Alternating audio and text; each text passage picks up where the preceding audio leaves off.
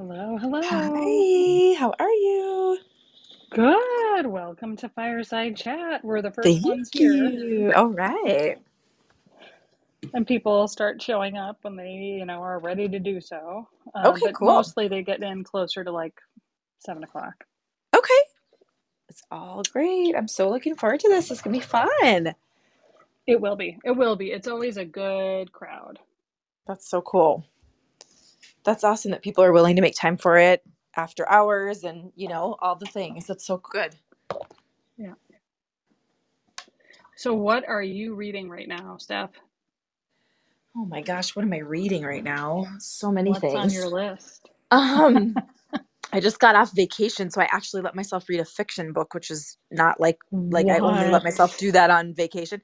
Um, uh, the best book I've just finished recently is called. Have you heard of this book, Free Time? No. Yeah, it's lose the busy work, love your business, and the quote on the front says an important vision of entrepreneurship.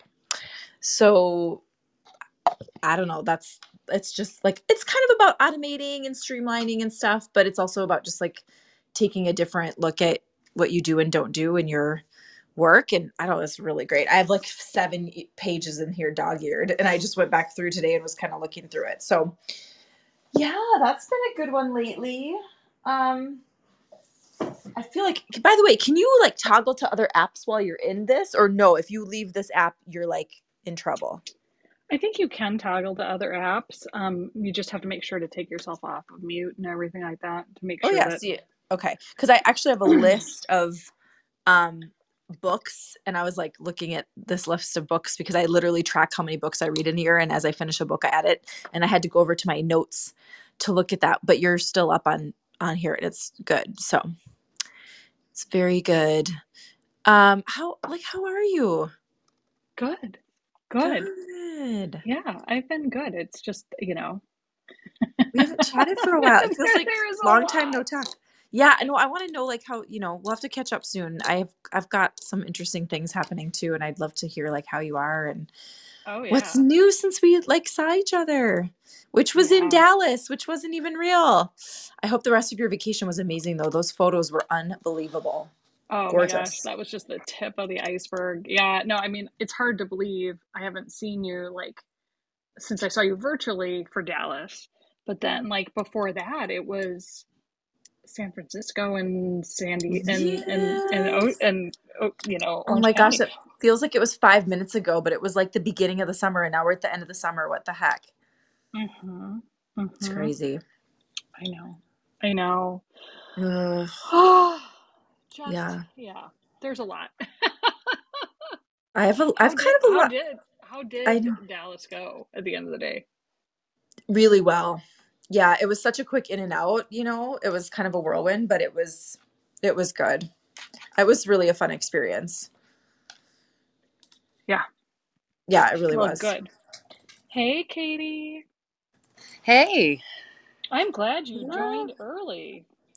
Well, I saw that you had opened the room, so I thought I'd say hi to Stef. Hello. Hi. Welcome to Clubhouse. We're so Thank oh, you. that's the little party hat you have on your uh, I. I love it. No, I'm so glad to be here. It's so interesting. I was telling Lisa Beth to do something that's audio only in this Zoom world we're living in. I it's such an interesting ch- departure from like all the other calls I sit on all day, right?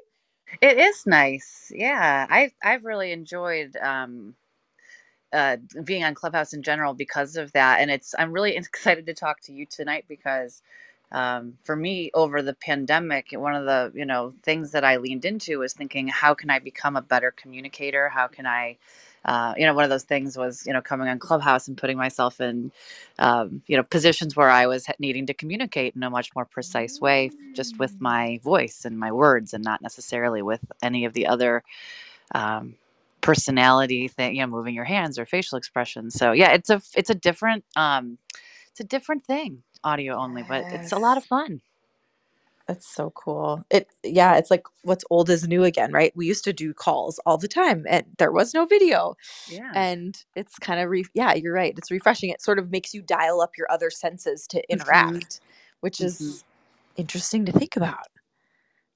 It's good to see you here, Tomas, as well. Hey, hey, hey. I didn't want to interrupt the uh the free flowing conversation that was going on. Hey, Stef. Hi, how are you?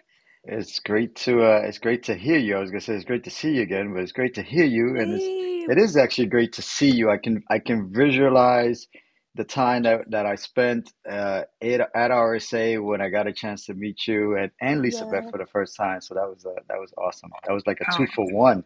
And then I and then as soon as I meet Stef, I'm like, "Hey, Stef, you want to be on Clubhouse?" Like, that was so she's like, sweet of you. she's like, sure. Uh, Lisa Beth was like, you'll love it. Don't worry.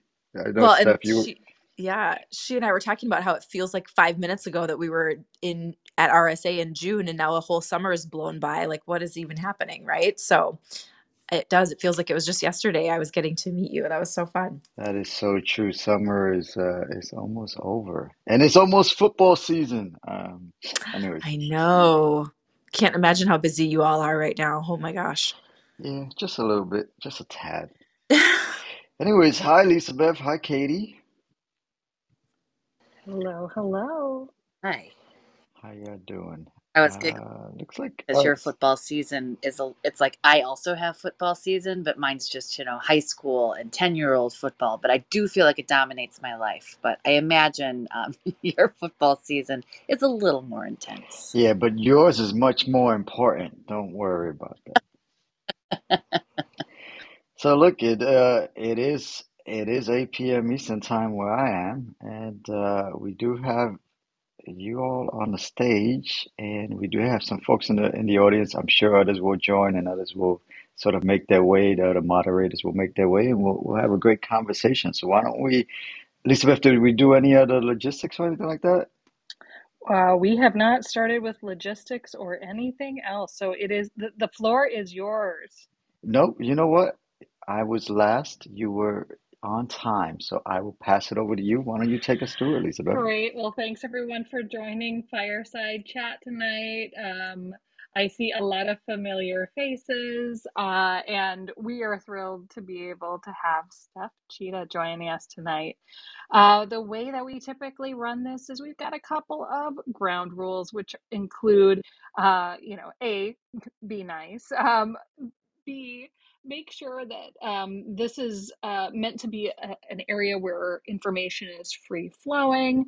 Um, we ask that if you are going to, you know, quote or try to do anything like that, you absolutely speak with the people that um, uh, made the quote, etc. We uh, want you to know that these topics are our personal views and um, the opinions that are expressed here do not represent the views of any past present or future employers. We don't allow vendor solicitation. So if you have a really nifty product, uh, please, you know, think about a different venue for discussing that product or service. And most importantly, we're here to have fun, to connect, to learn, to educate, share, mentor, and build professional relationships. So that's really uh, kind of what underlies all of our discussions is this is a continuous learning and growth environment uh, and we want to keep it that way. So let's make sure we play nice in this sandbox. So um, i will introduce myself first and then we will go to our other moderators who are here.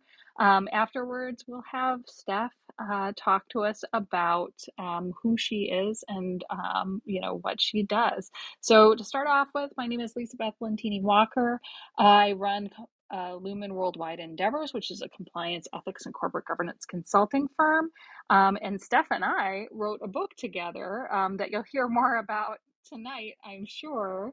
Um, and with that, I'll turn it over to Katie.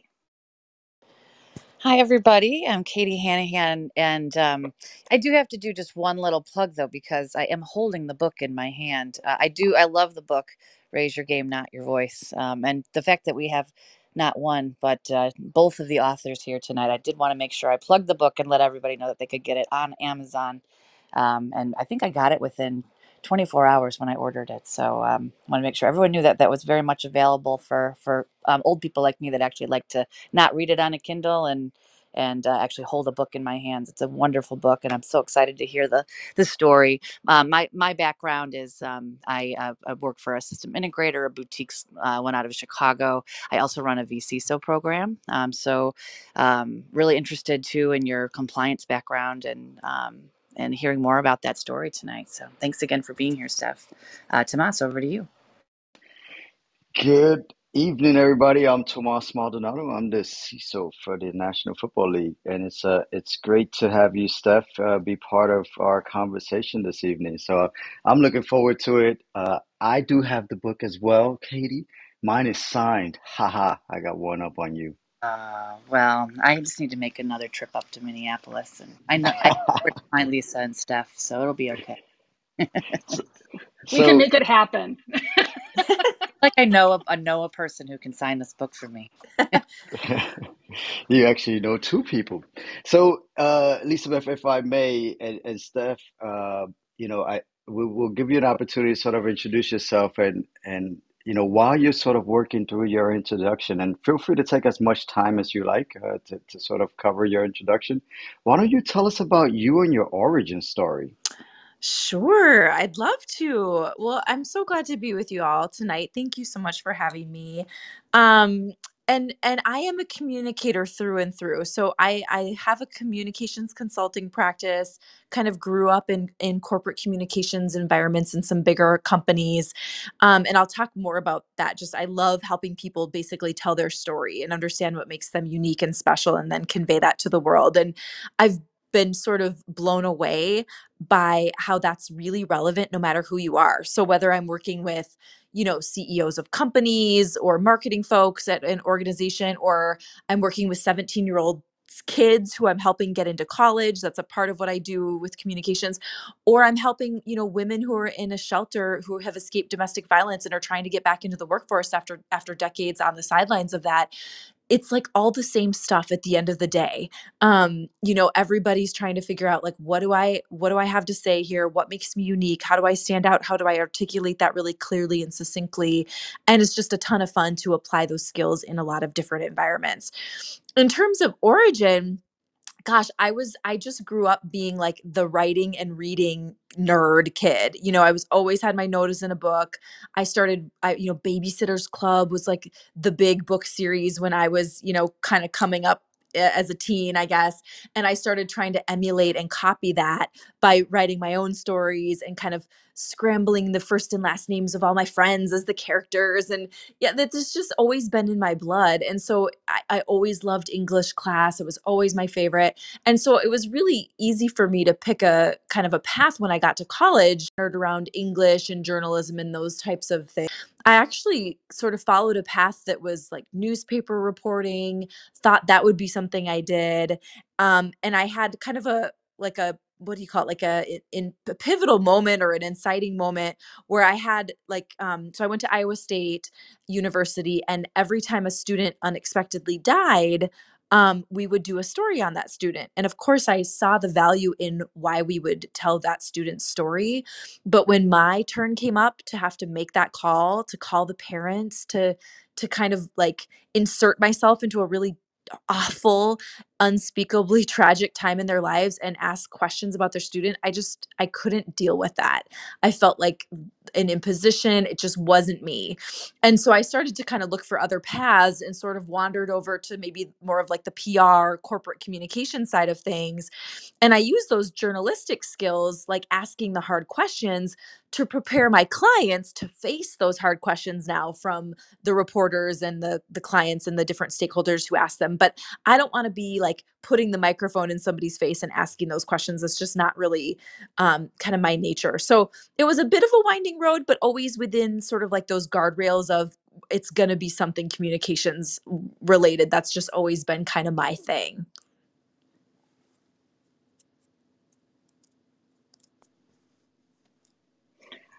I love that stuff. I didn't even know that you um uh, that you knew and liked the Babysitters Club.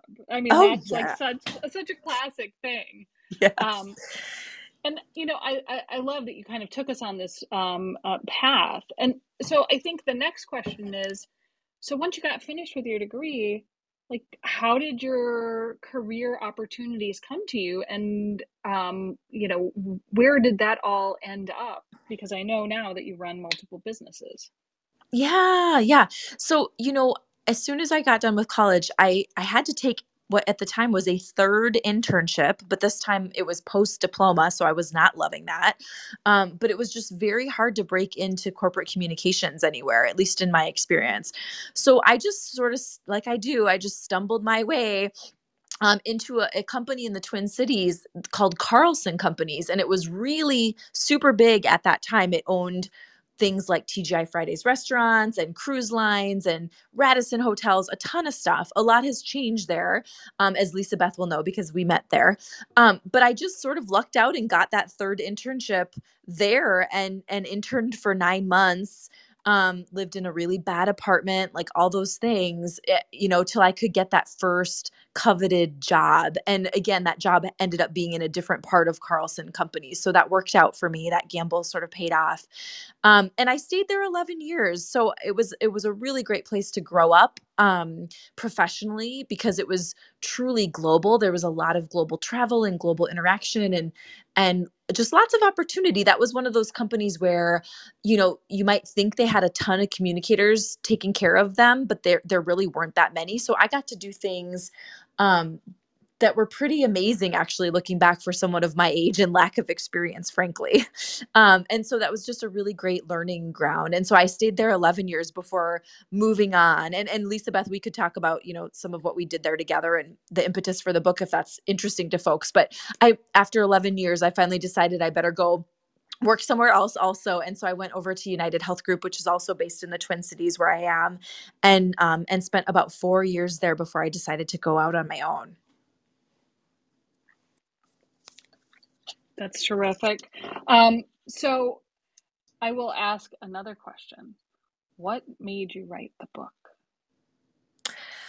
Ah the book yeah. So um so where Lisa Beth and I worked at um, at Carlson was a part of that organization that manages business travel for companies.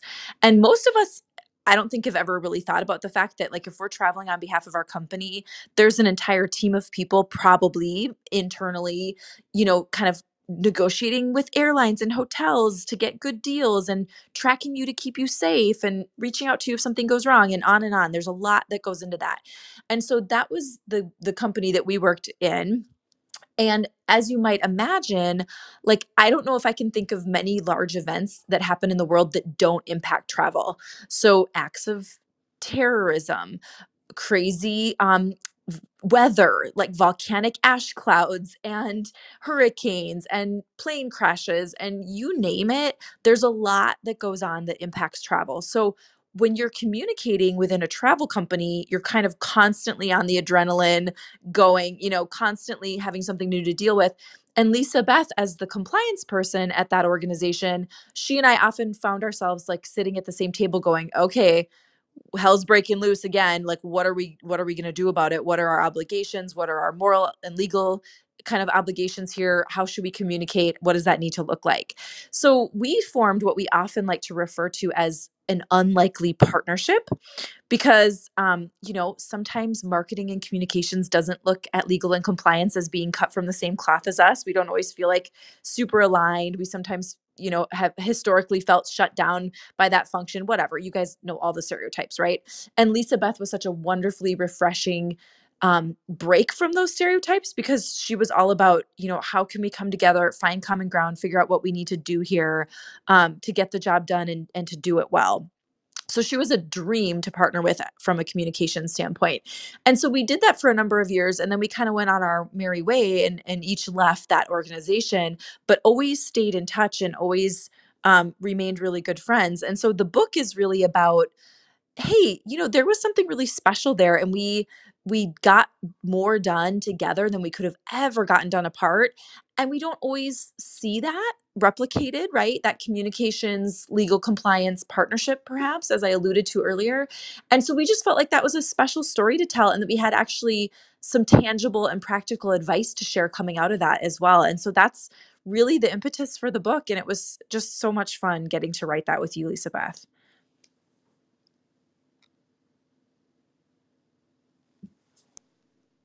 Okay. Well, I love I love that story. Um, very kind about it too. But I will turn it over next to Katie to ask any questions that you have. Yeah, I mean, so many stuff. I mean, um, if one of the things that struck me when you were talking about your origin story, uh, is you mentioned your third internship. You mentioned that being a gamble, putting in the work in that third internship, which you know tells me you are you had you know internship one and two while you were doing your undergrad. So, I mean, um, there's a lot of parallel here in the things that we talk about in the cybersecurity space. You know, in terms of you know people are always wanting to know how do I break into this industry. Um, and what I really appreciated about what you said is that you know you were willing to put in the work where the work was needed, whether it was the first internship, second internship, being paid very very little and living in a crappy apartment while you did your third. Everyone thinks, oh, I finally graduated from college and I can get this job and I can go travel with like, my friends. But putting in that time, um, if I could, I wanted to just kind of take us take back to you know your origin story a little bit. I mean, it takes a lot of tenacity and grit um, to do that kind of work very early on um, in your career. Where do you find your inspiration uh, to for that grit? Where does that come from for you? Oh gosh, that's such an interesting question. You know, I um I grew up in a house where I observed some things that I knew I didn't want to replicate. And one of those things was a mom who stayed home and raised us, which was incredible for us, but whose contribution was never genuinely valued um in terms of like the the monetary value that represented so i really saw early on like hmm i always want to be self-sufficient and and kind of have my own money and make my own way because i see an example here where that doesn't seem to be working out so well for my mom that you know she's pretty dependent on um, her spouse for for flow of cash and things like that right? Even though she's working really hard all day every day. So I think that and and it's there is two sides to this coin. It does not always serve me well, to be incredibly honest, because there's a lot of workaholism and and some things like that that come with this of like, well, when is it ever enough? When are you truly self-sufficient? When have you made that um distinction, right? Um, but I do think that that really was a a motivator and is a motivator and was just like a key lesson for me that I observed pretty early on is gosh, I'm going to work and work really hard because I don't want to find myself in this position someday. I can relate to that. That makes a, a lot of sense, and it, it's actually interesting. And you talk about, you know, what you're doing now and helping people tell their stories about, you know, in in, in corporate communications, whether that's communicating out, uh, I suppose, as a CEO out to public relations uh, type of scenario, or even internally uh, when you're talking about, you know, 17 year olds trying to get into college or women who have to step back from the workforce and coming back and telling those stories. Um, t- can you tell me a little bit more about how you're how you're doing that now and how you're um, helping people um, equate their contribution and their value um, as they're either getting back in the workforce or entering it uh, for the first time or pivoting in their career. Yeah. You know, it's so hard for so many of us. I see this all the time to tell our own story. I was just struggling a second ago, Katie, to go, huh, what does motivate me? Right? Like, gosh, have I thought about that really explicitly? And and it gives me compassion when someone like me goes, hmm, I'm not sure about that. It gives me p- compassion for w- the exact work I'm trying to do with my clients, you know? Um, and so, you know, one of the things I think can be really helpful is just letting people kind of talk and get get it all out on paper, get it all out there. Like what have I done? What did I love about it? What did I hate about it? Um what when do I lose track of time? What really fires me up? What gets me really mad? What breaks my heart? Like just just stream of consciousness like where where does the emotion lie for people where does the joy and the flow lie for people in their work or in their personal life um and then as an objective third party who doesn't know them that well being able to go huh I see a pattern here. Did you realize those three seemingly disparate things are actually really connected? Like you love kids, you love um speaking you love and whatever the case may be and there's just a way i think that that i and my team can point that out to people and help them drill in on that like oh maybe there's something there. Maybe that's what we want to be known for or that's what we want to articulate about ourselves. Just something that we can do because we've got that bit of objectivity. But i do think it's also just asking some really uh introspective questions of people that do do make them kind of think oh gosh well yeah what what is it that really gets me interested? Um, so that's what we kind of try to do and we try to take really complex things because these things are messy they're not linear they're not really clean and we try to take messy things and and really distill them down into like the core essence of of what we're trying to say. So it's it's it's art absolutely. It's not as much science you know? It's it's a lot of art and it's a lot of um, kind of gray and, and subjective stuff but it's absolutely so much fun and the the best thing to me is when we delivered that content back to somebody and they go oh my gosh you totally nailed it. You said it in a way i never could. Um, it's just it's just so much fun because it actually feels pretty easy to us and it feels like gosh is they told us all this and here we are we're just like kind of regurgitating this back to them is that really that impressive or helpful and people just seem to have a hard time doing that for themselves and they seem to really value it and there's just so much joy there when that goes well well, it's definitely in your voice. You can tell the passion is there. Um, you know, on top of the grit, there's a lot of passion uh, for what you're doing, and I uh, really admire it. And um, yeah, so thank you for drilling into some of those things with me. Um, I will pass the mic over to Mr. Tomas Maldonado if you're ready. Thank you, Katie. And uh, just a quick, quick, very, very quick room reset. If it's first time you've joined us, this is our weekly fireside chat. We're joined by Stef Tschida, uh, who's not only a co-author uh, but also a communicator if I guess that's probably the best way to put it. And and she's been sharing her story with us for the past twenty or so minutes. Uh, we will open it up for questions, and I'll say maybe in another twenty minutes or so. So if you do have some questions that you do want to jump up on stage, uh, just hang tight. Uh, if you don't want to speak live, you can type it into the uh, chat. Uh, again, if it's your first time joining us, uh, there's a little greenhouse on the top left of your screen, right next to where it says Fireside Chat. You can click that greenhouse and join the Fireside Chat Club. Uh, but as I said, we do this every single Wednesday for about an hour and a half. So, with that said, Stef, you know, I've always been really curious about, and I don't know why, to be honest with you. I, maybe, maybe at some point in time, I want to write a book. I don't know, but I've always been curious about the process of writing a book. And so, just thinking about your experience, and feel free to tell us all of the good and the bad of writing a book with Lisa Beth Lentini Walker. No, I'm just playing. You know, uh, were there any challenges or sort of challenges or obstacles that you didn't expect or yeah yeah that you didn't expect in writing the book and and you know what was that sort of journey and that process like for you? Yeah well you know, they say that writing a book can be really lonely. And I did not have to experience that part because I had Lisa Beth, and that was the biggest treat honestly. Um so that was fantastic. You know the i think the biggest challenge was it's that classic battle at least for me of what's important versus urgent.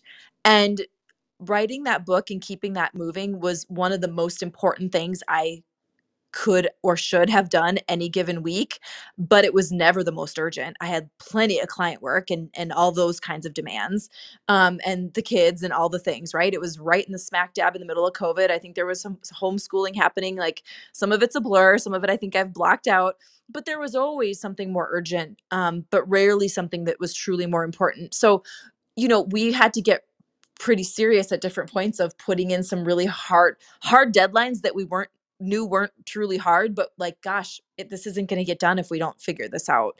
Um so just that constant battle of like how and I, I struggle with this all the time you know with other projects too like how do you make time for what's truly important when all the urgent stuff is kind of screaming at you all day long? Lisa beth i'd, I'd love to like if you had other challenges you wanted to raise. I mean of course you know editing and going through that process you know you also think that like gosh, I can check a box in, on some psychic level here because I've just handed in the manuscript. We're good to go. And then, oh man, those edits come back. And for me, like, again, just psychologically, I was, I had, that felt like a really big hurdle to climb. Like, oh gosh, we're revisiting all this content. Of course we are, right? But th- that was just sort of mentally hard to kind of circle back and go, oh, we're going to talk about all this again. Here we go. So those are just a couple things that come to mind. But again, it was a couple years ago and and it was during a crazy time. So I don't, Lisa Beth, anything you would add to that? um, I don't know. Uh, I would say, uh, you know, I don't like going back and looking at my work all that much. Like I, I, I, I've got my process and I like to write things when I have to, but man, going back and revisiting it, it's just um, it's like watching yourself on TV, I think, for those people who really don't like to watch themselves. Um, and so it, part of it was, you know, at least with Stef, you know, she and I were were partners in this, and we were there for the good stuff and the bad stuff, um, and everything in between. And and I think those types of relationships are really important. Awesome, thanks. I'll pass it back over to you, Lisa. Yeah, so one of the things I want to talk about with you, Stef, is um, you touched on a couple of things really briefly, but the I'm always impressed by how much you give back. And I know you um, give back in a variety of different ways. I know that with your um, essay business, that you have dedicated so many hours and given so much to the different school districts that serve underrepresented um, communities um, in terms of college applicants and that you also are, are working with women who are starting new lives after surviving um, domestic violence. A, how do you find the things that um, call to you and where you're able to provide support in a meaningful way? And B, how do you find the time? Ah, yeah, no, it's the best. It's the best stuff I get to do. Um, you know, what I've really realized about myself is I enjoy volunteering or giving back, I guess, more when I feel like I'm giving my expertise. So, you know, we all have those things we go do that are just about giving time and anyone could do it. And and those are fine too. But when I like bounce I kind of say like when am I bouncing off the walls? When am I so lit up and jazzed and energized by doing doing one of these kind of um, give back things? It's when I'm giving communications advice um, to somebody and it just feels super aligned with what I love to do all day every day anyway. And so I I, I you know, I've got these two businesses, the essay coaching business and then just more of the corporate communications consulting business. And I I really wanted when I started them to just bake right into my entire business approach. Like what's the give back on both of those sides and how do I make that a set it and forget it just regular part of how I operate or I just knew it wasn't going to happen, right? And so that was really important to me kind of from the outset. And I did sort of set those things up and I don't have to think about them anymore, which is pretty amazing. Um, so yeah, I, I've just kind of alluded to it on the corporate communications, sort of, you know, the Tschida communication side of the business. I, I work with a, a shelter in the Twin Cities, as we've mentioned, who helps women um, escape from domestic violence. And it's a place where they and their children can go more long term um, and, and spend some time and work their curriculum. And, and so I teach, teach teach a job skills class there that is really honestly all about really how they how they message you know what their transferable skills are and and and and and kind of talk through those types of things and get them back out working and, and independent as part of an overall curriculum that they experience there. And probably a little of what i've shared already kind of tells you why that's close to my heart and, and really important to me. You know a lot, a lot of these women too have stayed home with their kids. They don't feel like they have a lot of economic options and they're trying to get on their feet and it's like just honestly thrilling to me to play just a small, small part in that. Katie, you mentioned grit and tenacity. Oh my gosh, those women uh, are incredible beyond belief. And so that's just such a joy getting to do that. And then, yeah, on the essay coaching side of things, as you can probably imagine, it's quite affluent families who are able to pay for a service like that and and seek out something like that and that's lovely. I enjoy eating and feeding my family, but I really want to make sure I'm serving all families to the best of my ability and not just the affluent. That's just just not who I am. Um, and so I, I have, you know, created a situation where we do have some give back, and I just personally, you know, sponsor and, and give away some of the exact same coaching essay coaching packages that we do with paying customers to students who are first generation college applicants um, obviously generally low income in that situation who just would never have access to this otherwise. And by the way if anyone knows students like that please send them my way. I'm constantly looking for more students to work with. I, i'll be honest i kind of thought like you build it you create this and they'll come and it hasn't always been that easy to get them to come. I think there's there's a lot of barriers to them um, engaging with me at times and it hasn't always been super easy to find those students. So please send them my way if you know anyone who'd be a good candidate for that. It's it's really important to me to help those students. Um, and i didn't actually even realize how many barriers they face to getting a college education just absolutely uh, more than i could have ever comprehended until i kind of got certified in this and and one whole course was about first generation students and their challenges and that was for a reason because we all need to kind of support them and help them um, achieve you know a college education if that's something that they want to do. So yeah I, hopefully that answers the question. I could talk about that part of my life uh, you know forever because it really is the stuff that lights me up and fuels me to do um, the other work. Yeah, and uh, you know, I I know every time I talk to you, you get a, like a little sparkle in your eye whenever you talk about the ways that you're connecting and helping people through the skills that you've obtained in the corporate world. Um, I think, right, as we think about how we're positioning ourselves and and what we do and how we give back and throughout our career, I think it's always important to think about um, where can you lend your talents um, as well as your time. And so I, I'm glad to hear um, your story and how you're doing that because I think it is inspiring to me and I, I think it'll be inspiring to other people as well. thanks All right, Mods, any more questions that you want to ask? Yeah, yeah, I have a, a couple of follow-up questions. Um, yeah, just you know, listening to you uh, talk about your story, talk about the volunteer work you're doing, as well as your your corporate communications piece. Curious, and I don't know if you can share the, something uh, specific or not, but um, was curious about if you have a story that um, you know of one of those successes. What you said earlier about what's important versus what's urgent. I have an I have a feeling that success to you also has a whole different meeting what what is success? Uh, what so i wondered if you're able to share um, a success story of eh, of you know maybe it was a student or maybe it was a, a corporate communications piece or a woman who got a job and and is thriving in her life or something. Um, just kind of curious to dig into one of those stories that you're most proud of Yeah, gosh, I'm just trying to filter through and think about them. You know, I think my favorite work is with, and I'm really targeting my business to increasingly only work with purpose driven organizations, right? So even when I'm getting paid and it's not technically give back, I really am only interested in helping people who are trying to make the world better. Um, and so naturally, I kind of gravitate toward toward those. Um, you know, but one one kind of comes to mind on the on the student side. I mean, yes, the people I'm working with are are affluent, but that doesn't mean the kids in these situations haven't experienced some stuff.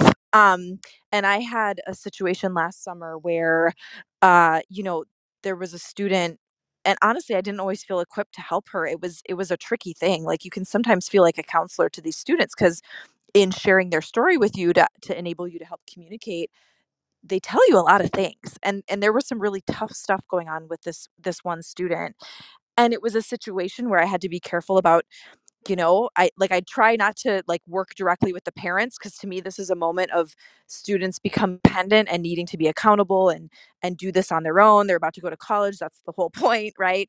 And i've, I've got kind of a strong stance on that but there were things I needed to kind of let her mom know that were safety issues and like really serious and just trying to really navigate that with integrity for the parents and the the student and and also you know I I talk to a lot of students I pretty quickly identify these days just gut like who's cut out for four year college and who's not right? And yes I'm helping them get into a four year school but that is not the best path for everybody. And um, in this case, you know, I thought there were a lot of lot of issues with the student um, leaving home and not having the support system that she needed and and doing well in that environment. And just again, it was it was tricky stuff to navigate, but I feel proud about how I kind of partnered with that family.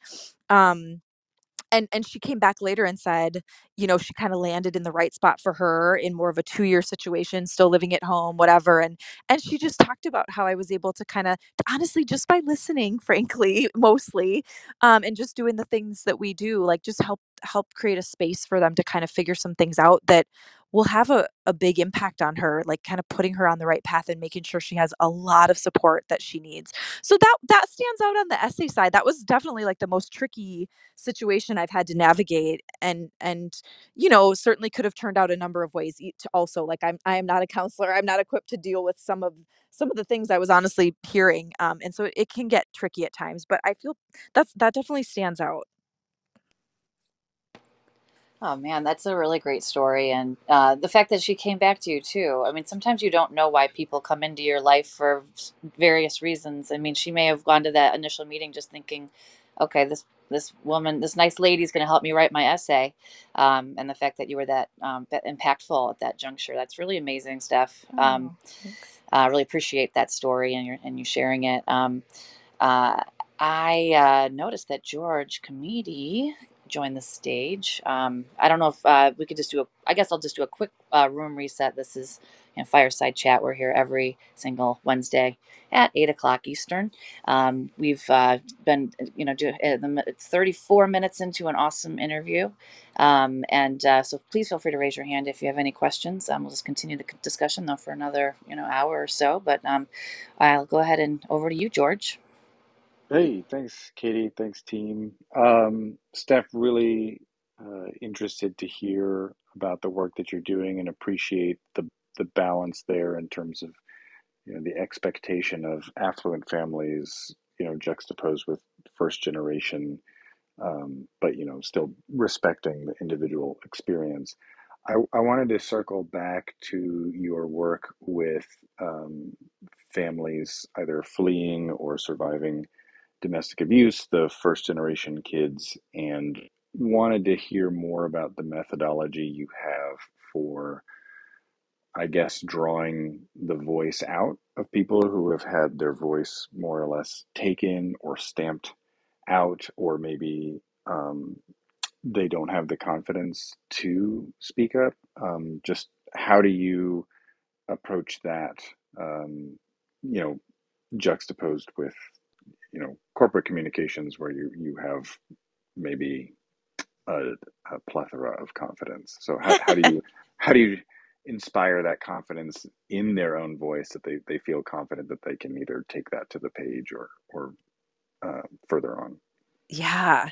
Yeah interesting way that you frame that too and and like so true so well said right? I you know most ceos i work with don't have a confidence problem so it's it is a, I guess i've never quite thought about the the difference there.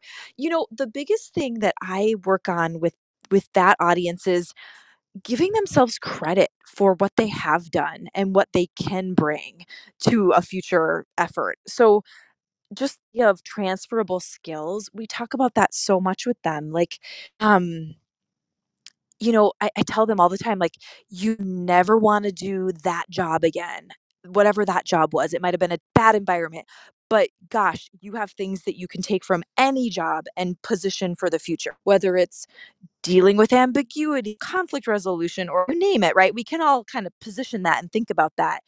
But that usually sets some light bulbs off for those women because you know they've had a lot of those jobs they've had decades ago they haven't been in the workforce they you know they hated those jobs those were bad jobs why would you you know what's to take from that? And just helping them really kind of mine those experiences to go nope there's always something that you can take from these things.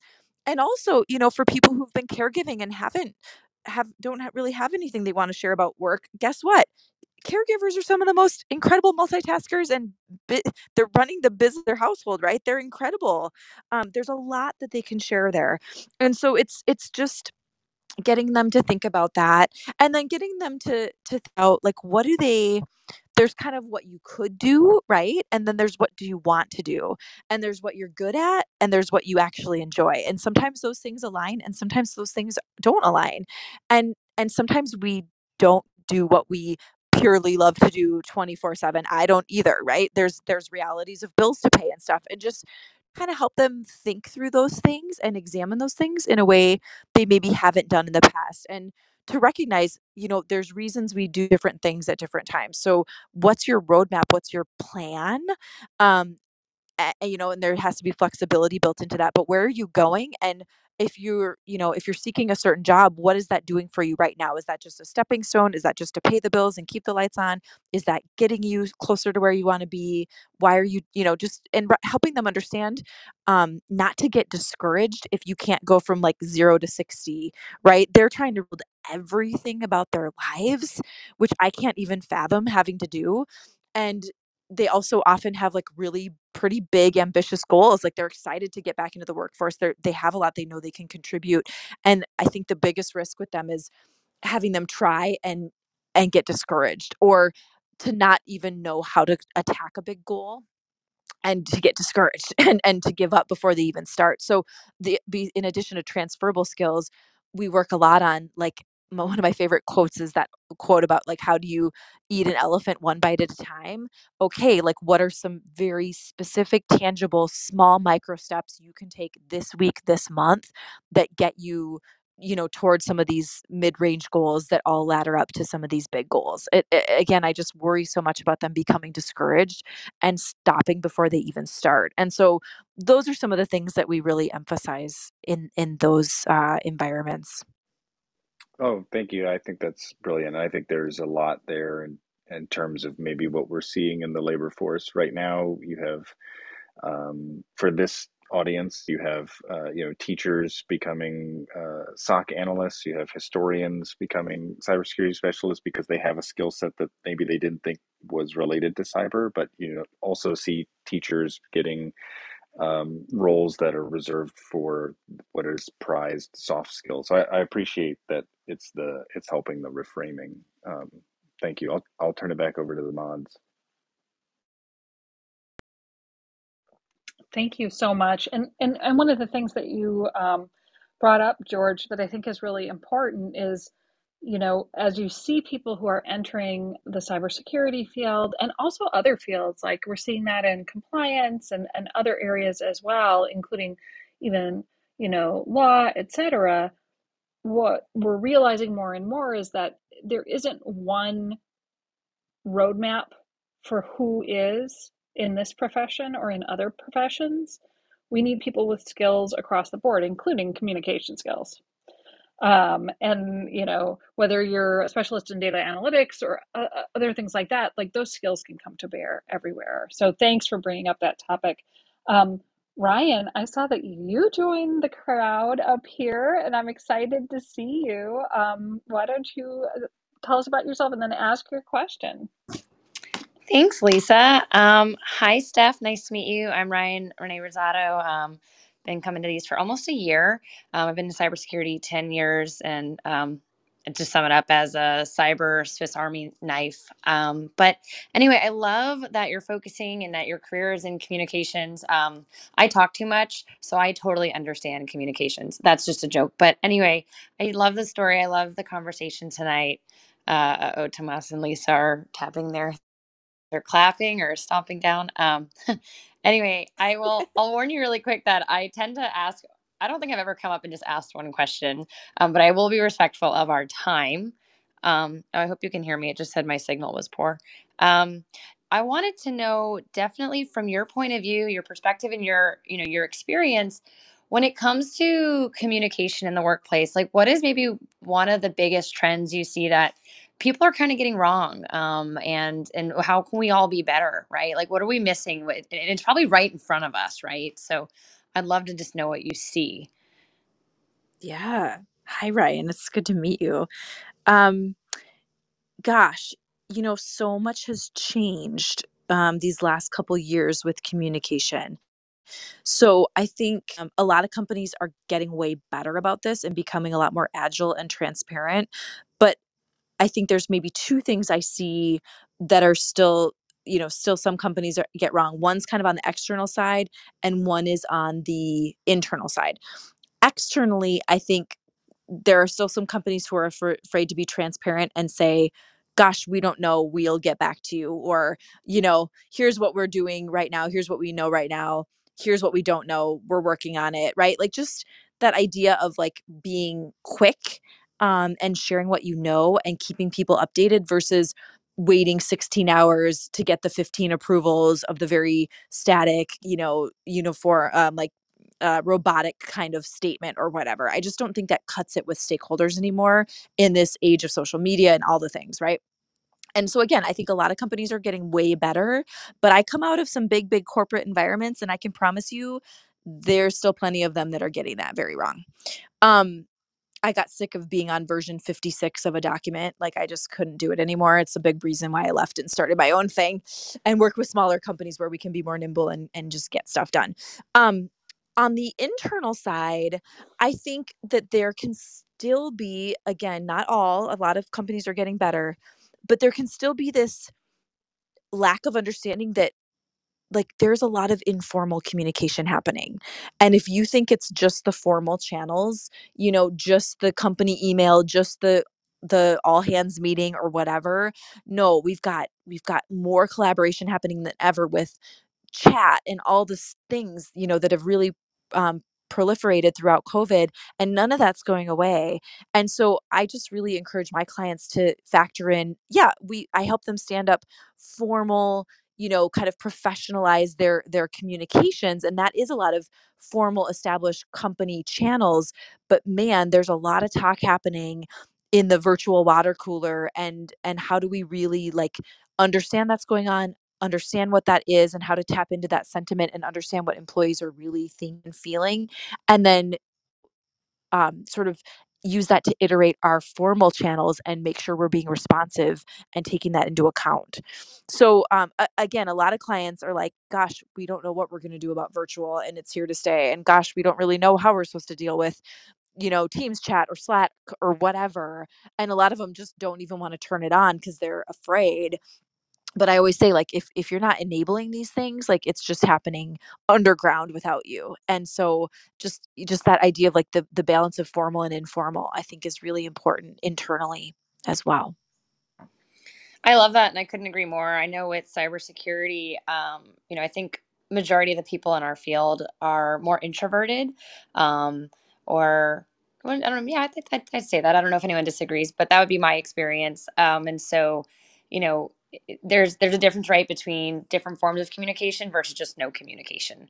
Um, so I think that's really helpful, and I think that I could not agree more with what I've seen. Um, my my next question is in a totally different direction and i was really curious obviously you, have mentioned how you like to give back you obviously focus and balance between you know helping out some of those more um, i don't like to say needy families but you know some some not as affluent um, students right um, i'm just curious so obviously where where did that come from you know who who's been your mentor and you know what what was the inspiration for that because um, i know you know one of the i think common themes and, and best things on our Wednesday nights is always like talking about our mentors, right? And so I'm just curious, like who who are yours or who were yours?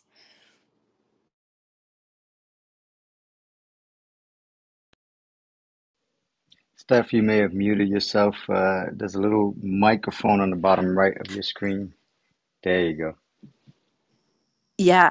Um so where did it come from and i think in terms of just wanting to serve not just the affluent i mean i think it truth be told it came from me not growing up affluent i mean i i come from a rural town in minnesota one stoplight one of the poorer counties in the state i don't come from um you know these these kind of affluent suburbs of the twin cities that was very that world was very foreign to me um, until i started you know just working and and living in the twin cities myself. So i i don't see myself in the students i serve in many cases to be very honest um and i'm glad they have like the the international vacations and all the amazing things they have it's just not how i grew up. So that's a big motivator for me in terms of um why i want to serve uh, and I was not a first generation low income student either. So I, you know, I'm not not suggesting I was, but I just I'm I wasn't affluent um, in any by any stretch of the imagination.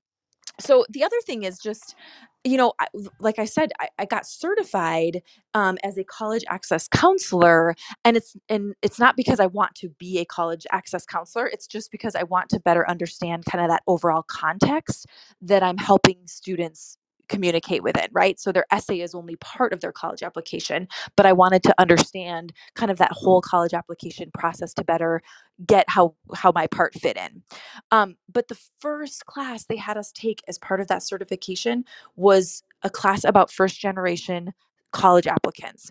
And I was absolutely astounded at the obstacles they face. I mean, from within their home and outside their home, right? Everything from gosh, they get they get a lot of guilt and pressure not to leave their family because they're often helping raise their younger siblings or they're helping work in, you know, their family's business or whatever you know they're they're helping lead their families they get a lot of pressure from within their families not to leave like how could you go do that? How could you move so far away? They feel really isolated when they get to college because they're surrounded by a lot of affluent kids they they might have to do work study or work these jobs to help pay for college they can't go out and have as much fun as some of their peers are. You know they're getting pressure and feeling that guilt when they check in back home and hear how things may or may not be going well back home without them i mean and then they have a lot of you know there's statistical you know facts about the prejudice that they experience from professors and within the system at school and and my gosh for them to get a four year degree they have to run such a harder race than i ever had to run. It just absolutely blew me away and it made me really commit to dedicating myself to man, if I can help them see college as a viable option for them and be one of those voices in their life if they're not hearing that uh, often at home, if I can help them figure out their story and and you know inspire them to go on and tell that at college and, and tell that in job interviews and kind of understand what that is if i can just play like the smallest role in helping them do this um, i want to do that because again i just i really couldn't believe uh, what they're up against and i'm just like scratching the surface of the things i learned but it was really incredibly eye opening for me. So, those are my reasons. There is so much there that I wish I could talk to you about all day, but I do appreciate that insight. And uh, I too came from a small town, although that not that small and definitely not that far north. So appreciate that. Thanks, Thanks so much. Ryan. Um, I will talk to you guys uh, later. Let me hop back down. Thank you, Ryan. Um, and and Stef, you know, honestly, I learn something from you every day, and um, I think one of the things that you bring up that is really helpful is we're thinking about how we mentor um, people who are entering the cybersecurity world, et cetera. Uh, I think it's really important to understand, like a lot of these people that we're trying to make sure have places in the workplace um, could be first generation. Um, in you know college students they could be first generation in cybersecurity and eh, because it has been around that long right? Um, and so they may not have role models to naturally look up to that they knew from growing up um, and i think that's part of the reason that we have fireside chat.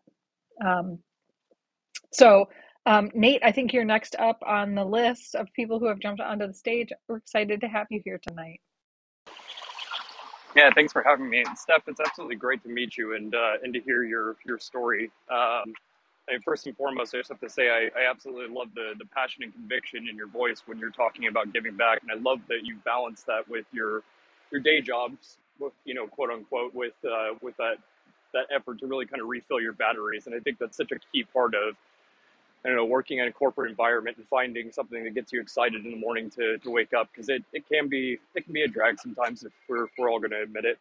Um, speaking on the, the corporate side, one of my questions was, you know, communication in, in a meeting room and in the boardroom is, is so important. You put a lot of prep time in, in, you know, kind of understanding the, the context in the room and the perspectives of everyone else what happens when uh, you you've read it wrong and you start down that path? You know, how do you start to read those cues, and what advice do you have for, for course correcting when you've uh, know, hit a dead end or, or clearly went down the wrong alleyway? Yes, Nate Austin. Um, and Lisa Beth, I know you talk about this sometimes too, as we're out talking about our book and how to communicate well, because I know this is a real consideration for for you all in your profession. I think, and and this is not easy stuff. So, like, let me start at, but I think it's about to the extent that you're able, how can you kind of understand what motivates each member of that group before you get into the meeting room? And just in general kind of what drives them what are they interested in and then specifically with whatever whatever it is that you're there to talk about you know is there pre-work and things you can do ahead of time to kind of understand their position on an issue address their concerns make them feel heard? Um, it's all those pre-meetings before the meeting so hopefully when you get in with everybody else you know as a group like and groupthink can kind of kick in, right? Like, how do you have every single person feel somewhat bought in and supportive of what you're trying to do before you get to the official meeting? It's a ton of work. And again, we have a lot, we talk a lot about stakeholder management and how to move people kind of up the support curve in our book it's a big focus because it's it's such a real consideration for getting things done um so again not to act like that's super easy that's like eight meetings before the official meeting right but if it can make that official meeting go more smoothly eh, in an ideal world i think that's always a great way to do it No, that's great. Thank you so much for sharing. thank you Great. Thanks for the question, Nate. Um, Jennifer, you're a, a, a regular visitor and we're excited to have you here. What's your question tonight? Hi, Lisa. Thanks so much. And Stef, nice to meet you. This is a great um, story and, and background. Um, and I have a ton of questions, so I'm going to try and solidify this down to, to one-ish, one-ish. I'm going to pull, I'm going to pull a Ryan card here and, and maybe that out. Because I love your background and I love um, a lot of things, especially the um, part of volunteering and giving back in your wheelhouse. I actually do it with, um, I do mountain biking and I coach kids, and I coach kids that are actually kind of fluent with a few people who are um, scholarship kids. And, and to your point, um, just because they come from a well-to-do families does not mean that they don't have their own issues and problems going on there. They're they're just kids. Mm. So I like that you recognize that and all the challenges these people go through. But um, in bringing people back into the, the, workforce and looking at their skill sets, and this is sort of a, a personal thing because I'm looking at some changes. But um, when you said you look through people's skills and interests and what they've done in the past, and try to find the synergies or how those relate or help them communicate or understand the the importance of those or how they carry over. Um, in doing that, in addition, do you help them target that towards specific career moves? Because that's also the next step is okay, now I have those skills. Where would those land? Or what would those be yeah valuable towards? yes yes jennifer so yeah we talk a lot about um what like what the world will pay for um and how what you want to do fits in or doesn't like maybe it should always be a hobby maybe it should always be a side hustle right? Um and i give i'm not going to remember the example but i give some like ridiculous example of if i love you know taming parakeets or like some exotic some exotic bird and i live inland in minnesota that's probably always going to be like a vacation hobby for me i'm not going to make money doing that. And it's a bit silly but it is to prove the point of gosh there's a lot of factors you need to in like what you want to do um and what's feasible. And again it's never to um especially in my case with i'm working with it's never to crush their dreams or anything like that. It's just to kind of try to manage their expectations and think about again let's let's not have you get discouraged and quit the whole thing before you even start what's what how can you kind of accomplish your goal in a variety of different setups whether that's a volunteer situation or like I've been mentioning, you know, side hustle, there's a million ways we can do these things. Um and, and so there like I think that, that it's kind of a big pot and you throw in a lot of things and you kind of stir it up and then, you know, it's it's a bit of it's it's a lot of art actually to try to kind of match these things and figure it out. And so I don't know if that helps. I'd love to hear even just more about, you know, your situation to the extent that you're willing to share or how I could maybe target that answer to be a little bit more precise for you because it's there's definitely a lot of factors that go into that. Yeah, I mean, I'm happy to talk, and to the extent just to keep it uh, relevant to the audience, I'm an attorney, and so these guys know me, and I'm an attorney in privacy and data, and I love this whole security area. So it's it's sort of stretching that um, into a more more of a role there. So it, it is pretty specialized for people. I just like to keep it for the audience, but um, whether it's you know side hustle, doing something, writing books, te- I look at classes, but I don't think they pay a lot. But um, yeah, so just Sure. Well, and and again, I I know very little about you guys' world. What I know is from Lisa Beth, um, and she's a great translator. But you know, I I won't pretend to be an expert. But I think maybe is there something there with you know same thing with these women. Uh, what are the transferable skills that are relevant no matter what? Um, and that you would bring to that role that would be really valuable and then you know I, I tend to think that the expertise and the specifics can be learned and acquired on the job and things right? It's just what's that baseline of you being you that you would bring to that role? So i don't know that's uh, probably a very surface answer just because again i don't i'm not intimately familiar with all of uh, all of the ins and outs of you guys' world but i hope that's a bit helpful yeah, super helpful, super helpful. I'll reach out to these guys because they're they're in it, they live and breathe it. So thank you, and also, yeah, just I, I'm happy to go through ther- therapy sessions in front of how many people do we have here? Like, but want to keep it relevant. yes So really appreciate it. thank Thanks. you And, and and I think that thank you for that question, Jennifer. And you know, one of the things that I've heard from our one of our regular moderators, um, Russell Eubanks, is you know you can you can build those skills you hire for the innate person underneath um, and and and for that kind of emotional um, quotient that they can bring to the table. So um, yeah I know Stef's really good at pulling out those beautiful nuggets of wisdom and the skills that you maybe didn't even realize that you had. Um, Jenny is another regular um, into this uh, fireside chat. It's, it's nice to see you, Jenny. Hi, everybody. It's nice to see everybody. Um, Stef, great to see you. Your book is wonderful. Um, I also, I'm a risk counsel. I work in state government. I'm also an attorney and uh, do cybersecurity. So I've done all the kind of the executive level communication, but I also teach college uh, business law. And one of the things that I was really surprised at was a lot of the students, and this is not freshmen, this is all all years, are really struggling with an insane stress level. Like this was something that was built into discussions with the teachers that kids are just kind of at the top of their, you know, wits end dealing with the stress of being in college. And when I talked to my own students, they said it's really hard to be motivated when you're stressed out. And I'm loo- looking for your advice on how do you translate or transform in a college level person, not someone like us who have been out there for several decades and we we get anesthetized to stress. How do you teach the students to transform their stress into um, you know purposeful, driven forward motion as opposed to just you know kind of being paralyzed by it? yes i'm so glad you mentioned this jenny because I see it with the students I work with too. It's like they've had to grow up so young or something. I don't exactly know um, what all is creating that and driving that, but it, it's a real, real thing. Um, so I'm so glad you're you're touching on that. Um, gosh, man, I- you know, I feel like a bit of a hypocrite trying to advise on this because I myself, you know, get caught up in some of this still these days. Um, one of the things I do with my students, and again, it's a, it's a bit of a different context, but I just try to put it in perspective. Like, I'm actually not here to add to your stress. I'm here to try to take it away. You might have, you know, I'm not going to be the person who's going to pound into you that you've got to get into this amazing college and this is your big shot and you better not blow it and like all the things they're probably hearing from everybody else. I'm here kind of saying to them, like, this is a privileged problem to have that we've got to tackle college applications and let's keep it in perspective this is an incredible opportunity and and to be grateful for it this is about you and what you've done and who you are and none of those things we we can't effort through those things those things won't change.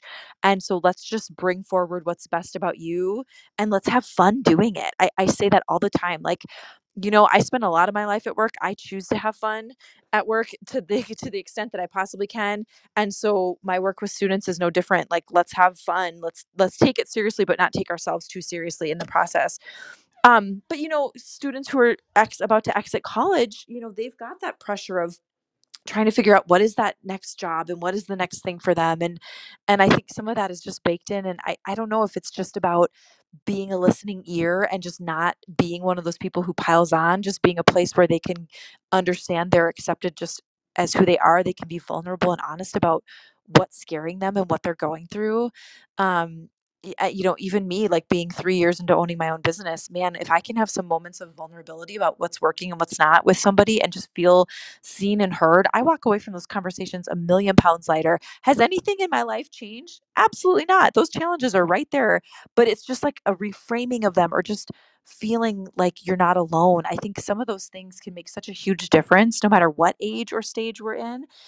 And so, I mean, that's a just, it's an incredibly challenging topic you bring up and I certainly don't have all the answers but those are those are just some things it's like how can we control what we can in our interaction with them maybe those are a few things and I'm sure you're you're doing those things Jenny but those are kind of what's coming to mind for me No, that's really helpful. Thank you so much.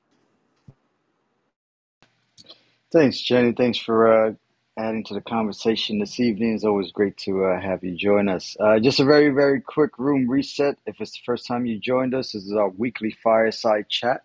Uh, we're happy that you're here. Uh, on the top left of your screen, there's a little greenhouse right next to where it says Fireside Chat. You can click that little greenhouse and join our Fireside Chat club. We do this every single Wednesday. We have uh, leaders from across the in different industries. And this evening, we're joined by Stef Tschida, who is not only the co-author for Raise Your Voice, sorry, Raise Your Game, not Your Voice. Oh man, Lisa Beth, please don't hurt me. Uh, sorry that I got that wrong. But if you if you haven't picked up that book yet, Lisa Beth is also the other co-author uh, of that book. So I advise you to, to please pick up your copy. Uh, you can get that on Amazon. And no, they're not paying me to say this. It is actually an awesome book. Um, with that said, I do see. Uh, oh, right. Hey, Ryan, you're up again. You have uh, one question, Ryan, this time, or two? I'm gonna I'm gonna say what Jennifer said and have like one ish. Sounds good. I love one ish Go go that's for it. awesome I, I love it. um no so Stef I, I was thinking about asking this before but um i wasn't sure more so because um I wasn't sure if I wanted to say this part, but I will. Um, and I've never said this on this clubhouse to anyone here, but I've actually considered before. And and sorry, Lisa, this is also for you too, because you know I'd love to know about both of you writing that book, how you guys came about doing that process, and any advice if if anyone like potentially myself wanted to write a book, you know, what advice specifically would you give there? And then I guess what were your takeaways? Like, what was maybe the biggest struggle or challenge in that uh, process? And I apologize, I don't know I haven't done my homework. Um, I don't know if this was the first book for both of you or if you both have written previous books. So um, I feel like that was like five questions in one. So just answer whatever you feel comes to heart. no it's awesome and yes it was our first book for both of us um, and lisa beth i wonder if you want to tell the photo story i don't know just like a little bit of the origin story or just like a believing before you had evidence kind of thought i just love hearing you tell that Oh yeah, you know, I I think so. One of the things about our book is that um, on the back cover there's a picture of Stef and I, and and and we're kind of um, back to back. Um, and the story behind the picture was we were at a uh, women entrepreneurs event, and we were both, you know, new into the entrepreneur game, and um, this event was all about connecting um, other, you know, female entrepreneurs, um, providing a community of safety and support for the challenges that you go through as a, a new business owner. And they were doing headshots that night, and um, Stef and I were getting our headshots done because, hey, why not? And we turned to the photographer and said, you know what? You need to take our author shot. We're thinking of writing a book. And there wasn't a, a single word written at that time, not any, you know, words on paper, but we had just, you know, said, this is on my bucket list. Oh, it's on your bucket list too. Oh, well, uh, you know, we should do this. We should do this. It's aligned to our business. It's aligned to, you know, how we think. And we like working with each other. Who doesn't want an opportunity to work with a really cool person that you enjoy spending time with? So, um, so we took the picture and we both liked the picture and um, that's kind of where where where it began. We kind of manifested that we wanted to bring something forth into the world and said it out loud and took a picture to remember it. And and that picture's the one that's on the back cover because like to me that picture is so meaningful because you see two people who set an intention and and plan to to build something together. And, and lo and behold there it is. Um, so I, you know, I, I I like the story of the picture most of all because it's meaningful to me, and and and and I think it brings new meaning when you look at the picture, when you hear the story behind it. Um, but Yeah. there you go, Stef. I'll turn it over to you. Yeah, and we actually at our book launch party, we did a redo of the picture. Um, which is kind of a little bit more of a glamorous shot, actually, to be honest, because we were planning to, you know, ha- see people and, and all that that night. But honestly, that picture like just isn't as good as the first one um because right it doesn't have the same meaning so we we stick with the first picture even though it's slightly outdated uh hair lengths have changed glasses or not have changed but you know what we we keep going with it because it does have that meaning and so i love that um and then ryan i just you know just in terms of the challenge and the you know eh, um i just kind of echo like just that comments earlier like that urgent versus important. So it was one of the most important things to be working on and to keep moving if we wanted to bring this dream to life as lisa beth just described. But on any given day it was by far not the most urgent thing i felt like i needed to get done to keep clients happy keep my team happy keep my kids fed whatever you know you name it during covid it was it was never the most important thing. So we ended up you know putting in some self-imposed but hard deadlines for ourselves because it it had to become the most urgent thing at some point or or it was never going to get done. So we sort of artificially manufactured that at various points when we really needed to just get it done, get things done. Um and then yeah, the editing process too, like I was referencing before, you know, it's like you know that there's going to be a lot of editing. That's of course part of publishing a book, but I just had this subconscious belief that man we cranked out this content we got done writing this we're we're like mostly in the clear here. And then mentally when you have to go back and like revisit that content and talk about it and rehash it and re you know do things with it it just was like felt like a slog you know? I'll be super honest that part was not joy filled for for i don't think either of us. Um but you know what? Then suddenly you have this book and you get a box delivered to your house with like you know 80 books in it and it has your name on the cover and you're holding it and you you got your cool picture on the back and you sort of can't even believe that it's happened and and so like if you can sort of have that moment in your brain like get the box of books delivered to your house and keep going for that moment uh, maybe that'll help spur you forward to do yours too because that is a really pretty cool it feels like you birthed a baby you know it's like here here it is we've been working on this for 18 months or whatever the the situation was i kind of don't remember but um and then suddenly there it is all of it you know out of the blue one day in your in your on your doorstep door, doorstep i guess so I, I love that you like liken it to having a baby because it is extraordinarily painful. It lasts way too long. And then like, you know, everything's there and the first thing that people ask is, "Oh, when's the next book coming out?" Oh, that's my next Or question. Wait a minute, that's my next question. I mean, but it's like, "Wait, wait, I just did this thing. What do you mean when's the next book coming out?" Like so true but but yeah there are there are a lot of similarities when you're thinking about it and you're like oh you know it was a massive undertaking and when you finish the first thing you say is i'm never doing this again and then you know as time goes on you're like i could maybe think about this again yeah Oh, that's awesome.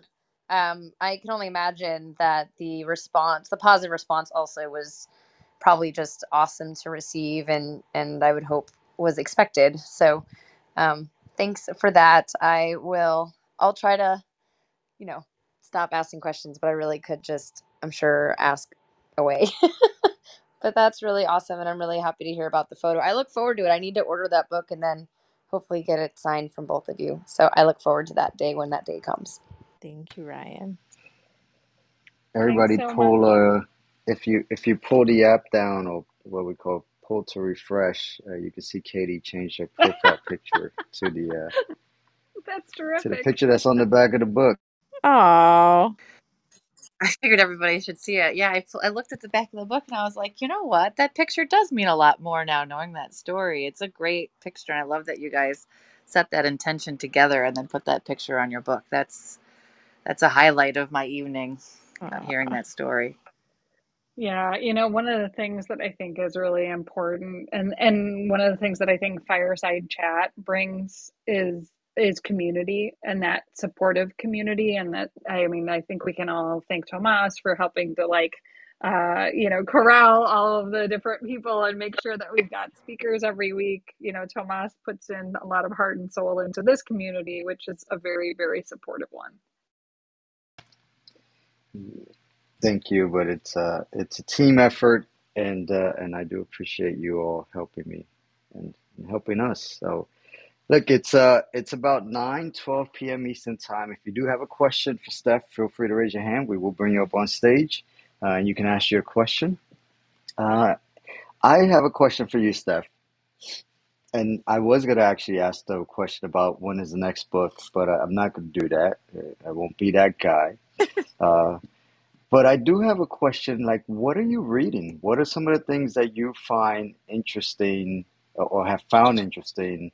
Um, either lately or, or just throughout your, your career, you know, what are some of the, the books that have sort of moved and motivated you? And I'm, I'm asking that question selfishly because I like adding books to my Audible list or, or reading list, I'll, I'll call it. Uh, but I'm genuinely curious as to what someone like yourself, uh, with the skill set that you have and, and being an author as well, uh, what are you actually reading these days? Yes. Oh my gosh. I, I love to read. I- That the Babysitters Club days are not that far behind me. Like my nose in a book is where I always want to be. Um, and I was sharing with Lisa Beth, I'd only let myself read fiction on vacation because I will shirk all responsibilities and just get sucked into some of these these kinds of books. Um, but on a regular basis, I read a lot of kind of business and personal development. One of the best things I've read lately was um, actually The Gap and the Gain. Has anyone heard of The Gap and the Gain? It's Benjamin Hardy and Dan Sullivan. Dan Sullivan's the strategic coach guy, so he's been coaching entrepreneurs forever and ever. Um, and it's just an incredible book.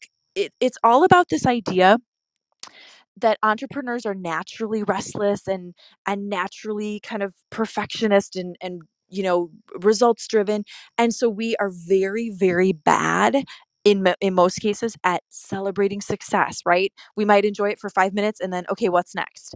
Um and it's there's an entire book about how detrimental that is to our happiness and you know some really tangible tips and tricks for trying to live in the gain understanding like how far I've come, even if I'm never gonna, you know, reach my final destination. Like, look how far I've come. Look at what I've accomplished. Instead of always living in the gap, which is that what what's next mentality.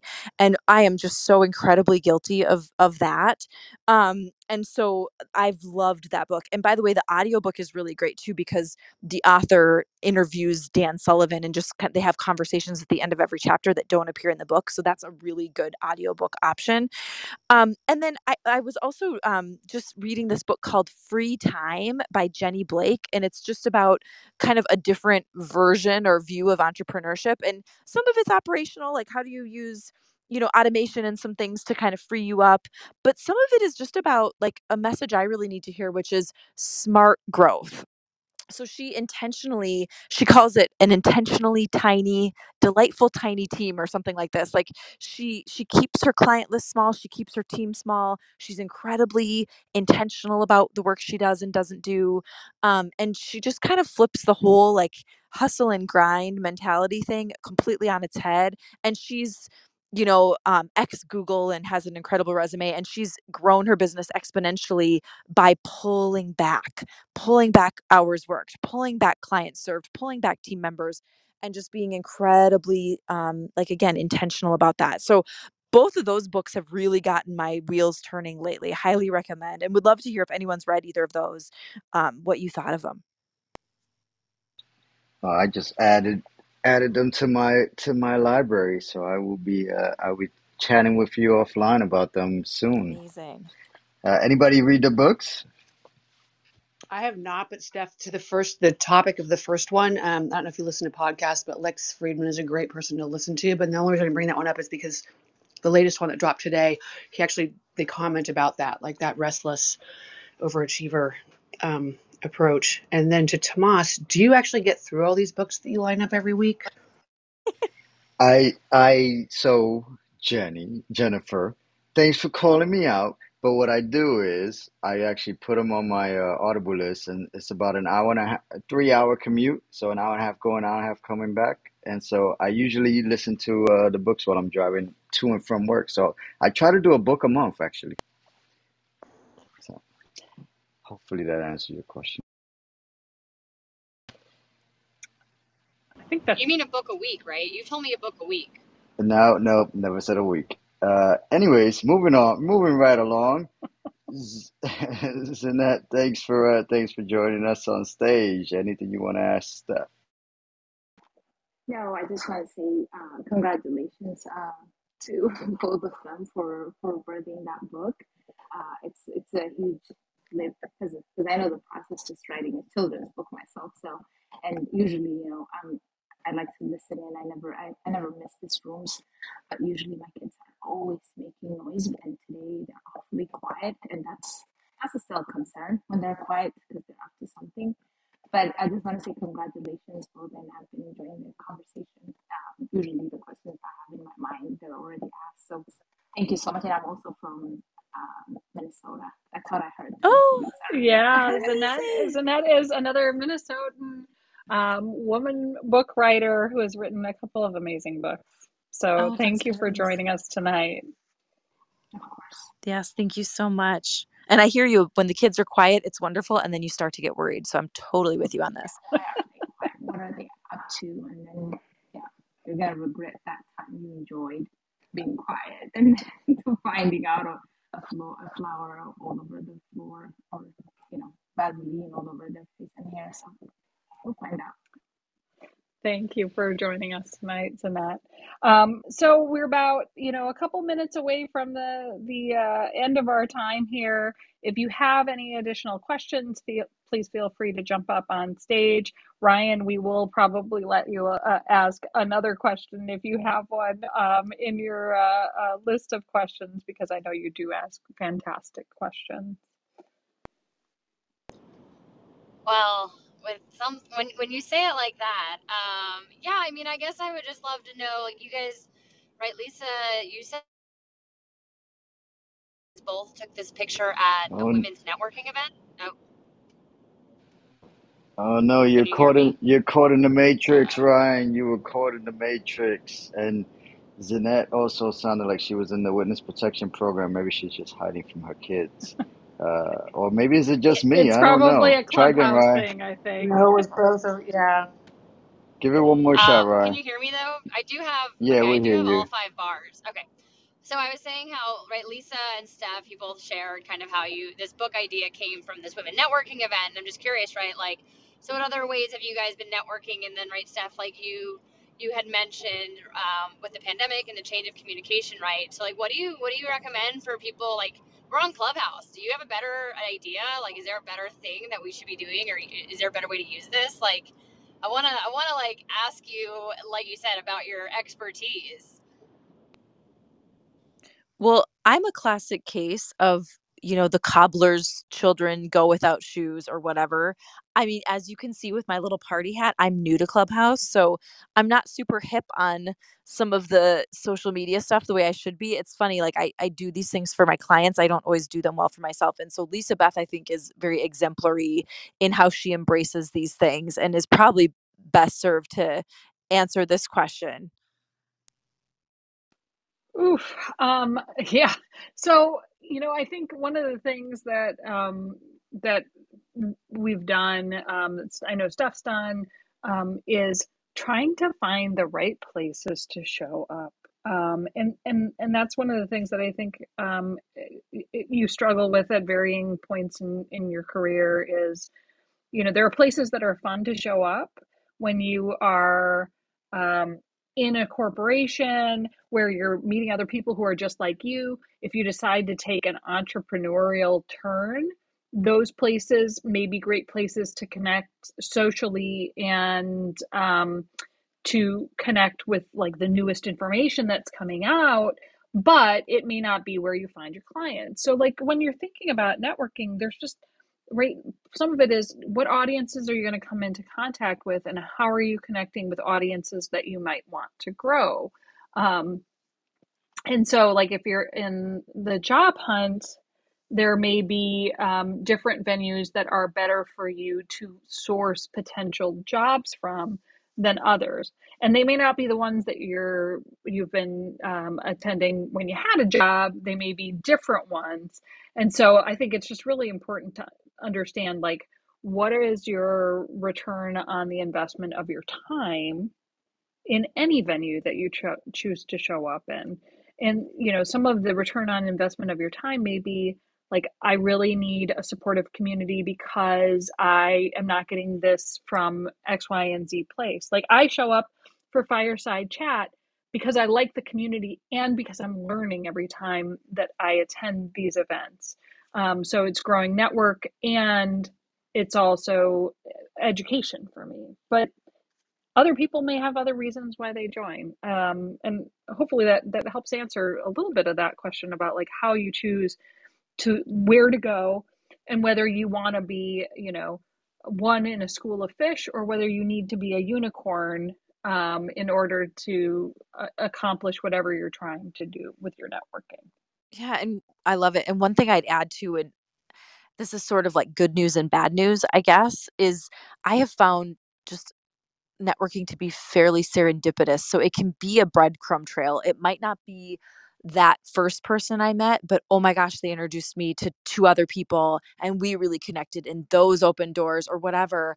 And so I even find it sometimes hard to know like how do I actually really be more strategic about my networking because some of the best things have for me have come from people I might have honestly said no to, you know, um, just like on paper, I, I it wasn't always clear why we were meeting, but somebody saw kind of a spark there and a match and put us together. And yeah, maybe we really didn't end up actually connecting, but you know, they, they opened other doors. And so again, it can feel like there's some magic there. Um, and that can be really fun. And then it also can feel like, oh gosh, if I'm spending most of my time networking or it feels like another part-time job like and I want to theoretically be more strategic about it sometimes it can be hard to know how to truly be super strategic so yeah it's it's a it's an interesting balance and I I am very like I'm one of those people that it's not the most efficient way, but I really love and prefer like one-on-one networking via Zoom or in person. And just it's not that like, you know, it's not quantity and like quick interaction, but so it's not as efficient. It takes more time. And, and if you have a dud, it can be a more painful dud. It's like going on a blind date and you're stuck there for dinner, right? Um, but I, I think that the connection has the best opportunity to spark in those one-on-one conversations. And I I genuinely find like just better results for me personally. I'm also introverted and I don't like big crowds and stuff. So one-on-one just feels a little bit better for me. But I think it's just, it's just knowing yourself and and your objectives to Lisa Beth's point. that was a great question ryan Thanks. Yeah, totally love the conversation and the insight. Couldn't agree more. And I see the time, but I also see Bob's up, so I'm really excited to see and hear what he's going to say. But thanks again, and uh, hopefully we'll all get, like I said, network and meet soon. that sounds great I was just gonna say I'm also introverted, so I know exactly how you how you all feel. It, it's uh, I, I don't like crowds either. Um, I'm like the opposite of that. I know. I'm sorry. I'm not making fun, uh, but I, I, I have a I have a son who who is uh, who is not like me. He is he is uh, very much uh, keeps to himself. So I I, uh, I I try to adapt and work within the construct of uh, of him to help him along as well as he helps me along on my journey. So I, I can completely empathize with everything you just said. Uh, that said, I, Bob, wait, over can to I you. Oops, sorry. Go ahead, Ryan. What's that? I was gonna say one one thing I forgot to say was um Stef, as you mentioned, right, with your you called out your party hat. I was gonna say I just hope, you know, also that we'll see you here again and uh, you get to be have the fun of asking the questions, right? So just thanks again. Thanks, Yeah, Ryan. I'll Yeah. definitely quick because it's a great community, as I said. To, so I don't know if anyone gave you all the clubhouse etiquette beforehand, like when we're clapping. That's when the mics are going on and off. That's clapping. Yeah, like Tomas is just doing, and then all the um little emojis that people are popping up. I Ryan, I don't know how you like all those little things. Yes, there's Hold your face down and you can do it. yeah. Hold your face down know and you'll that one, but I saw Oh, yours, cool. your other one, Ryan, and then there's a room chat. I don't know if you swipe right. There's a room chat, and you can see people talking. So I don't know if you already knew all that stuff, but just wanted to Thank you. give you some more. Super helpful. Somebody said in one room, just punch your face. If you punch your face, you'll be able to get to those little emojis. I don't know how that works out, but uh, I might have Bob, over to you. that might have been me. that might help Oh, me. okay. All right. Well, Bob, over to you. Hey, I appreciate it. Stef, I'm enjoying the conversation because of what you do and what you contribute is probably the most important thing, I think, in your students in terms of them developing themselves, especially getting into cybersecurity. So I, I'm curious. My question is, how do you get into their mind that communication is probably the greatest skill set they can have.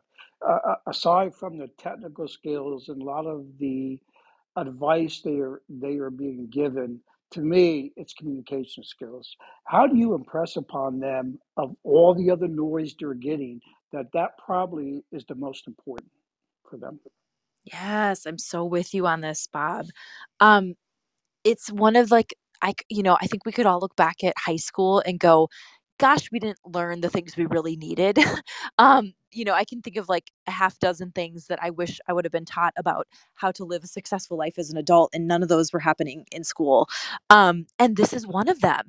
And so, you know, I think it's just for me, I try to really introduce this concept to the parents and to the students and and truth be told there's there's value for me in doing it because i'm trying not to be commoditized like you know at price per essay or price per word that i edit or whatever. I'm trying to really show the inherent value of this is about life skills. This is about learning how to tell your story which you'll need to know how to do from here on out as as you enter college as you interview for internships or to be in the greek system or what have you like right? This is a this is kind of a, an adult moment for them. Um and so again i think people get it when i articulate it you know parents clearly get it because they're you know they understand like gosh yeah my student really hasn't had to do that but man yeah i have to tell my story all day long at work or, or whatever. Um and so again i think it's just it's about kind of elevating i always like to say too right like starbucks doesn't sell coffee they sell connection and motivation and community. Well i don't sell editing essays i'm trying to sell you know identifying your story, learning how to tell it, identifying what makes you unique and special and and all of that kind of stuff. So and and people seem to get it. It's just kind of like putting a fine point on it and just saying it out loud and then again parents really understand and and you know students will they'll understand when they look back and they realize oh yeah that was a moment like i i've had to tell my story now lots and lots as as they've continued to progress on their career journey and and they're growing up Yeah, I think that's so important. What you contribute, it it goes be it's in the adults as well. Believe me, especially if you're an yeah entrepreneur. A- And I do mentoring, and that's one of the challenges I hear from mentoring these kids. They're so focused on all the ancillary issues, but I say if you can't communicate your thoughts and your ideas, and if you can't tell your story, uh, I don't care what you think you know or what certifications you have, you probably are going to be struggling with success. So I applaud you. I would love to hear more about uh, what you do. So thank you so much. thank you Thanks, Bob. Thanks for uh, adding to the conversation. Kevin, over to you. And uh, we're, we're coming up towards the end of the show. So, Kevin, go ahead. Yep, this is going to be great. Um, this came in a little late, but I'm just enjoying the conversation, and uh, I'm certain I can't ask any better questions than what have already been asked. So I always like to end my meetings on a great high and happy note. So, Stef, um, I've been reading up a little bit of what you're you're doing and uh, a lot of things that you were saying and answering the questions here, and so I I don't really have a great, great question to ask you, but I will ask you this question if you had to be a superhero, which superhero would you be and why? Oh, such a cool question, Kevin. I'm going to say something that many of you have probably never heard of unless you have kids who watch PBS Kids, um, like, you know, preschool age kids. There is a character called, well, there's a show called Word Girl and I would be Word Girl, probably for very obvious reasons. But what I love about Word Girl is she's constantly picking out like interesting, unique words that are very descriptive um, to articulate what she's trying to say. And like to me, that's what a communicator tries to do. And so I love, I love me some Word Girl. I'm always sitting next to my kids when they're watching that. And I'd love to hear, have any of you heard of Word Girl, or is that just so obsolete? I have not heard a word word girl, Well, but uh, Z- I I also have a Zanette and I have year both old. heard a word girl. Okay. Yeah, superhero. That is amazing. I know all the shows on PBS I Kids, know Th- this so Thanks. I thanks for that stuff. That's really insightful. Um, I just want to say thanks to uh, Lisa and Katie and and Tomas, of course, uh, for allowing me up to speak. And um, I just enjoying the room, and I hope that little ending part was was great there for you, Thomas. No, no, that was great, Kevin. I appreciate that. Zanette, I, I know you were trying to say something. I'm sorry, couldn't hear you. No, I did say I, I know all the shows on PBS Kids, and I know Word Girl. Nice um, superhero or character that you picked. That's awesome. No, thanks, thanks, Kevin. Great question and and stuff. That was a that was a great answer. That's awesome. Uh, look, it is it is about 9:32 p.m. Eastern time. I do I do want to ask you this last question. I know we're we're kind of running over, so if you just permit me to uh, maybe a few minutes uh, for, to ask a question for you to answer. Um, but I just want to do very very quickly uh, remind folks again. We do this every single Wednesday, uh, as I mentioned earlier. So if you're not a member of our fireside chat, you can click the little greenhouse on the top left of your screen. You can join our fireside chat crew and uh, and see who who our up and coming guests are, and you can listen to playbacks uh, to this show and the ones prior to this show uh, for other great guests. So next week, uh, next week actually next week will be an interesting one. We have a colleague of mine uh, joining us. His name is Big, Billy Langenstein. Uh, he's the director of security at the NFL. So this should be an interesting conversation next week. Uh, please no asking questions about secrets about Tomas or anything like that. Let's leave that one alone. But uh, join us back next week uh, for an, another interesting conversation. So, Stef, I usually like to ask this question, um, and it's it, it's it's sort of a, a reflection question. You know, if you had a piece of advice for the younger Stef, what would it be and why? Oh yeah. Um, well, it's something I'm still working on, honestly, but I think I would tell younger Stef, you have a very long career. So like pace yourself. Don't burn out. You know, you, you can like take care of yourself. You can make time to have a life in addition to working. And again, I, I kind of the pendulum swings for me on that. Sometimes I'm really good about that. Sometimes I'm really rotten about that.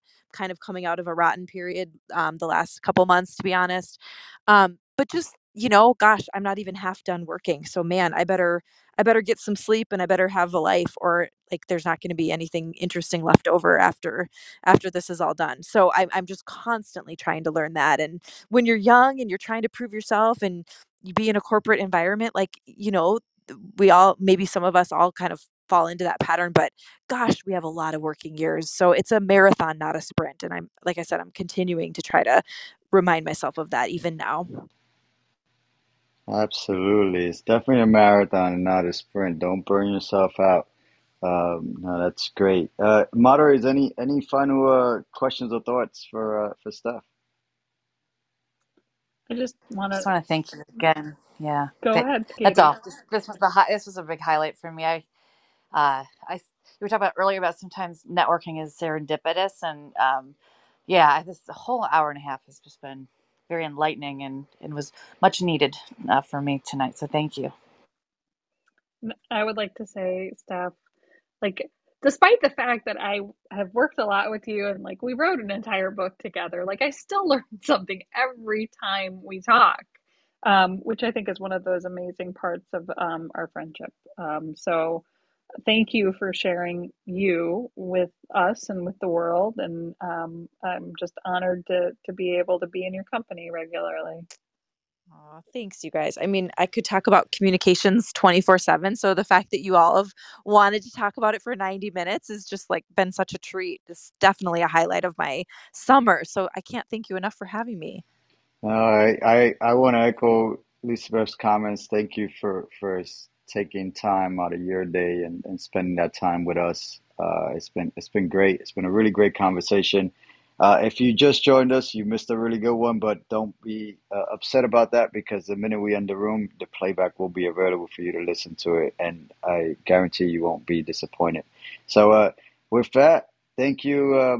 Thank you, Stef. I'll leave the final words to, for you, Stef, to bring us home.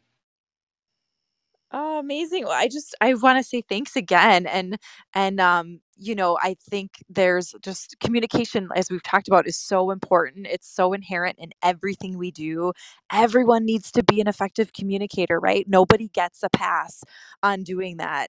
Um and so I just encourage you all to just keep th- I mean, you've asked such amazing questions tonight. Keep thinking about um how to communicate well at home, at work. It's, you know, we're all better for it. So and and certainly I would love for anyone to reach out if you want to keep chatting about this. I could like I said I could talk for hours. So if you want to keep the conversation going, um I think my LinkedIn is here and, and I kind of live out there. So would love to connect more with everyone. Thanks again for having me. Thank you. You guys know where to reach her. She's on LinkedIn. The link is in the in the top of the screen. So uh, thank you, Stef. Thank you, moderators. See you all next week. Have a good rest of your week, everybody. Cheers. Bye. Thank you. Bye-bye. Bye, Thank you. everyone.